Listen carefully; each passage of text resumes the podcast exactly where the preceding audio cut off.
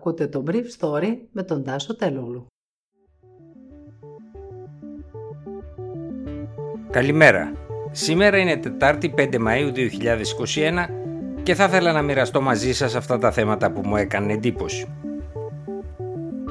Το Γερμανικό Υπουργικό Συμβούλιο αποφασίζει περισσότερες ελευθερίες για τους εμβολιασμένους.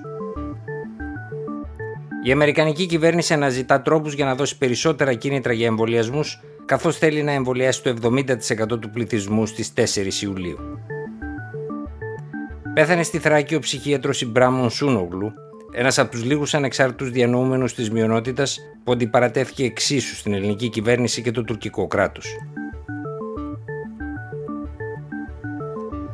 Η Υπουργός Δικαιοσύνης της Γερμανίας, Κριστίνε Λάμπρεχτ, ανακοίνωσε χθες στο Βερολίνο ότι η Ομοσπονδιακή Κυβέρνηση αποφάσισε να προχωρήσει στη θεσμοθέτηση προνομίων για τους εμβολιασμένους από το Σαββατοκύριακο. Τα μέτρα θα πρέπει πρώτα να εγκριθούν από την Ομοσπονδιακή Βουλή και την Ομοσπονδιακή Άνω Βουλή. Η Βαβαρία και η ΕΣ έχουν εγκρίνει δικά τους μέτρα για τους εμβολιασμένους. Όσοι έχουν εμβολιαστεί με δύο δόσεις πριν από 14 μέρες δικαιούνται πλέον να μην μένουν σε καραντίνα. Αλλά τα δικαιώματα των εμβολιασμένων στη Γερμανία δεν φτάνουν εκεί που φτάνουν τα δικαιώματα των ομόμυρών τους στο Ισραήλ, που μπορούν να παρακολουθούν μαζικές εκδηλώσεις ή έχουν το ελεύθερο να πηγαίνουν χωρίς περιορισμούς στο εστιατόριο και το γυμναστήριο. Περιορισμοί όπως η χρήση μάσκας σε χώρους με πολύ κόσμο και η κοινωνική αποστασιοποίηση θα εξακολουθήσουν να ισχύουν στη Γερμανία και για τους εμβολιασμένους.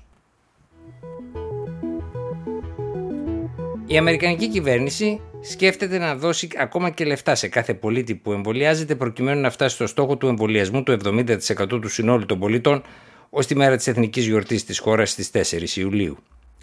Όπως και στην Ελλάδα, με το 40% του πληθυσμού να έχει εμβολιαστεί, ο δισταγμός ενός μεγάλου μέρους των Αμερικανών να κάνουν το εμβόλιο αποτελεί το μεγαλύτερο εμπόδιο στην κίνηση της εμβολιαστικής μηχανής των ΗΠΑ.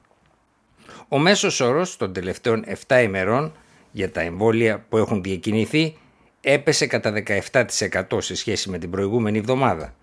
Ενώ, σύμφωνα με στοιχεία που επεξεργάστηκε η Washington Post, η ίδια πτώση φτάνει το 33% σε σχέση με τις 13 Απριλίου. Ο πρόεδρος Biden πρόκειται να ανακοινώσει την εκταμείευση εκατομμυρίων δολαρίων από το American Rescue Plan τα οποία θα δοθούν για την εμβολιαστική προσπάθεια. Περίπου 250 εκατομμύρια θα δοθούν ώστε να πληρωθούν εργαζόμενοι του υγειονομικού τομέα οι οποίοι θα προχωρήσουν στους εμβολιασμούς σε απομακρυσμένες περιοχές και κοινότητες. Ο πρόεδρος επίσης σκέφτεται να προχωρήσει στην εκταμείευση 130 εκατομμυρίων ώστε να ενισχυθεί η εκπαίδευση αλλά και η πληροφοριακή καμπάνια για εκείνες τις κοινότητες που είναι ακόμα διστακτικές απέναντι στον εμβολιασμό. Αλλά 250 εκατομμύρια δολάρια θα δοθούν στις πολιτείες εκείνες που έχουν μείνει πίσω. Μια ιδέα που συζητείται είναι να προσφερθούν μετρητά σε κάθε πολίτη που θα κάνει το εμβόλιο. Ακόμα δεν έχουν ληφθεί αποφάσεις σε σχέση με αυτό. Ακόμα αποφασίστηκε το εμβόλιο να στραφεί σε πολιτείες με περισσότερη ζήτηση και λιγότερους αρνητές.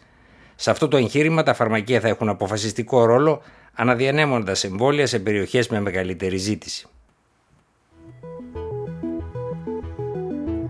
Τελευταία φορά είχαμε συναντηθεί στη δουλειά τους στο ψυχιατρίο της Θεσσαλονίκης πριν από 8 χρόνια. Ο ψυχίατρος Ιμπράμον Σούνογλου πέθανε χθες στην Κομωτινή σε ηλικία 73 ετών από τις επιπλοκές μιας επέμβασης που έκανε και στο τέλος της ζωής του παρέμεινε το λοξό πνεύμα, ο ελεύθερος άνθρωπος στους κόλπους των μειονοτικών.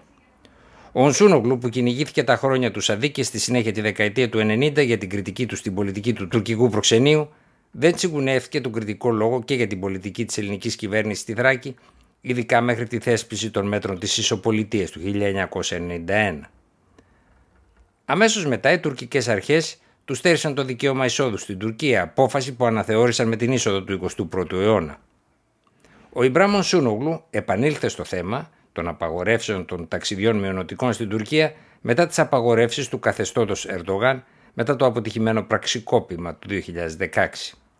Ο Σαντίκα έγραφε ο μειονοτικός γιατρός ακροδεξιών και φασιστικών αντιλήψεων που όπως αποκαλύπτουν σοβαροί πολιτικοί και δημοσιογράφοι της Τουρκίας ήταν πράκτορα της ΜΙΤ δηλαδή των τουρκικών μυστικών υπηρεσιών, υπήρξε άνθρωπος του βαθέως κράτους που επιλέχθηκε από αυτό το σκοτεινό μηχανισμό όσο πιο κατάλληλος για να παίξει ένα συγκεκριμένο βρώμικο ρόλο κατά την περίοδο της πρώτης μαύρης λίστας και ανταμείφθηκε πλουσιοπάροχα για τις υπηρεσίες του.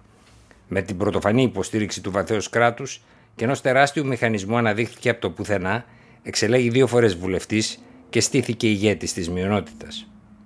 Στο τέλος, το ίδιο το βαθύ κράτος και οι μυστικές υπηρεσίες που τον ανέδειξαν, συνεχίζει ο Ονσούνογλου, τον πέταξαν σαν στημένη λεμονόκουπα και του απείλησαν τη ζωή. Μετά το θάνατό του, το βαθύ κράτος άλλαξε τροπάριο. Δεν έπρεπε να πάνε χαμένες τόσες επενδύσεις που είχαν γίνει στο όνομά του. Και προσπάθησε να μας τον επιβάλλει μεταθανατίως, πιστεύοντας ότι με τους παραπάνω τίτλους που του είχε προσδώσει και με τις εθνικές φιέστες που διοργανώνει, θα συνεχίσει να τον εργαλειοποιεί και να τον χρησιμοποιεί για τον έλεγχο της μειονότητας.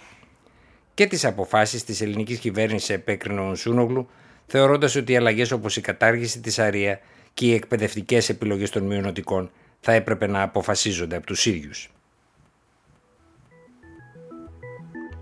Ήταν το Brief Story για σήμερα Τετάρτη 5 Μαΐου 2021.